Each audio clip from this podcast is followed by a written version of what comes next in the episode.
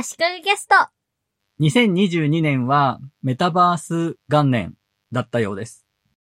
2021年の末に Facebook がメタと社名を変えて、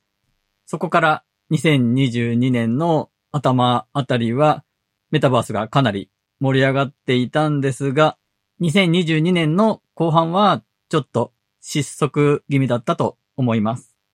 会社を経営している知り合いの人に頼まれて、メタバースについて去年情報を追いかけていました。メタバースについて調べていくうちに Web3 や NFT などもセットで知っておく必要があると気づいてそれらも一緒に追いかけていました。で、1年間くらい情報収集してきての感想は将来的にはこれらの技術が普及することは間違いないと思うんですが、現時点で一般の企業ができることは少ないなということです。インフラから作っていけるような技術のある企業は別ですが、例えば iPhone が登場して App Store ができて、そこでアプリを売ることができると。そういう市場ができたというようなお膳立てがまだできていない状態なので、新しいお膳立てができたところで先行者利益で何かやりたいという段階にはまだなってないんじゃないかなと考えています。じゃあ現状メタバースどうなのという私の考えを話していきたいと思います。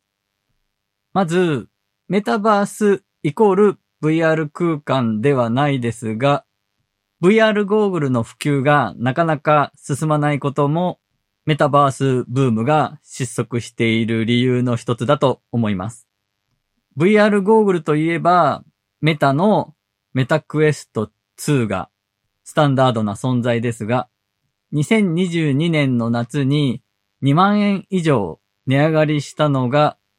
結構影響を与えているんじゃないかと思います。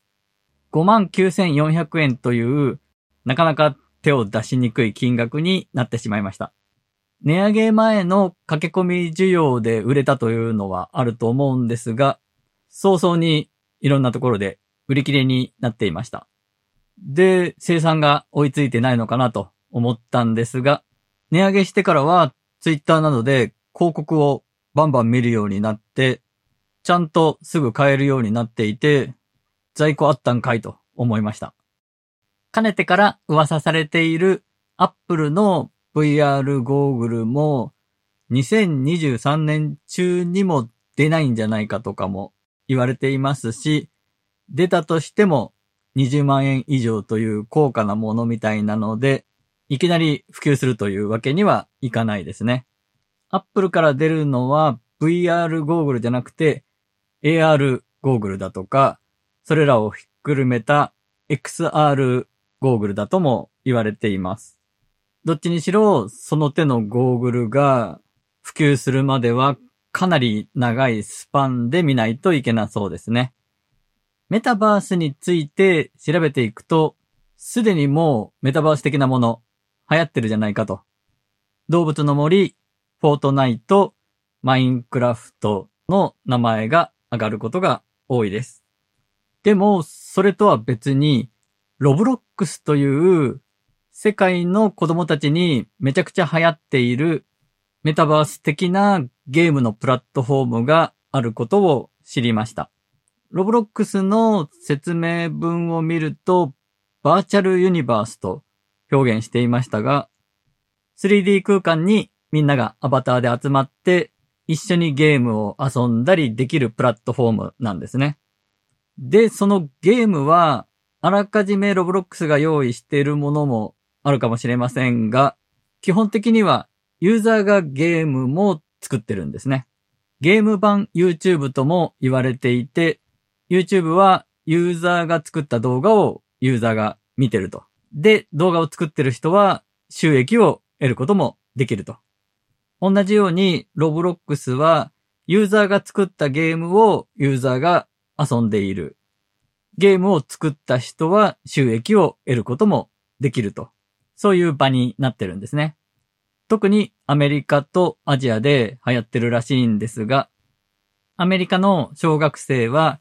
今日何時にロブロックスのなんとかっていうゲームで会おうねと。学校で約束して家に帰ってから友達とロブロックス上で会うと。そしてロブロックス上で一緒にゲームすると。そんなことになってるらしいです。お金を使うのもロブロックス上で、誕生日のプレゼントはロブロックスのこのアイテムが欲しいとか、アバターに着せるこの服がいいとか、そんな感じの世界になってるらしいです。大体の SNS は13歳以上と規約で決められていますが、ロブロックスはその年齢制限がないらしく、子供をターゲットにしていて、13歳以下の子供が非常に多いらしいです。もともと開発しているところが教育関係のことをやっていたらしく、教育的な側面もあるし、子供たちを守るようにちゃんと配慮されてるらしいです。さっき言い忘れましたけども、学校が終わった後ロブロックス上で集まるというのは、コロナ禍だからという影響も大きいでしょうね。小さい子が最初に他人のいる社会を体験するのは、昔だったら公園の砂場、今はロブロックスという子供たちが増えているとも言われているそうです。そうやってメタバースの世界、バーチャルの 3D の世界で人とコミュニケーションするのが当たり前な世代がいるわけなので、今後メタバースが普及していくというのは当然だとも考えられると思います。ロブロックスは VR ゴーグルなどなしで使えるサービスなんですが、また、ゴーグルの話に戻ります。VR ゴーグルを使って、VR 空間の中で仕事をするパソコンを使うということに私はかなり可能性を感じています。例えば、メタクエスト2にイマースドというアプリを使うと、VR 空間の中で大きなサイズのディスプレイを複数配置することができるんですね。現実の自分のパソコンは13インチのノートパソコンでも VR ゴーグルを被れば3つのモニターで作業できると。これ結構便利だなと思っています。外の世界から遮断されるので集中して仕事できるとか、綺麗な景色の中とか、リラックスできる環境で仕事ができる。家にいながらにして、ワーケーションみたいに好きな景色の中で仕事ができたら効率も上がりそうですよね。ただ、VR ゴーグルは結構大きくて重いので、あまり長時間つけっぱなしで仕事をするのは難しいんじゃないかと。あと、外の世界から遮断されるのはいいんですが、完全に現実の世界が見えないのも不便なケースも多いですよね。ちょっと仕事中にお茶飲んだりとかもやりにくいので。そこで気になる存在が、エンリアルエアーという AR メガネです。VR ゴーグルのようにごつい感じじゃなくて、パッと見サングラスです。落合陽一さんがニュースゼロでエンリアルエアーをつけて出演している時がありました。エンリアルエアーは Mac の外部ディスプレイとして3画面表示できるらしいです。AR グラスなので現実の世界も映っているので、仕事をするという用途で考えると、メタクエスト2よりもエンリアルエアーの方が良さそうですね。エンリアルエアは45,980円でした。追加でモニターを買うか、エンリアルエアを買うか、どっちにすると考えられるような金額ですよね。最後に VR 空間 VR ゴーグル、3D 空間じゃないメタバースとして、バーチャルオフィスやオンラインイベント用のツールが最近充実してきているので注目しています。一番注目しているのが前も話したオビスというツールで 2D の空間なんですが、自分のアイコンを移動させて、近くにいる他の人と会話ができるというツールです。他にも類似のものとして、リモとか SpatialChat というものもあります。コロナ禍になって、ズームなどビデオ会議ツールが普及しましたが、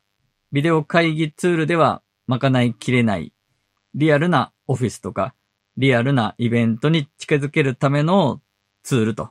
いうのも大きな意味でのメタバースのツールとして注目したいと思います。今回は以上です。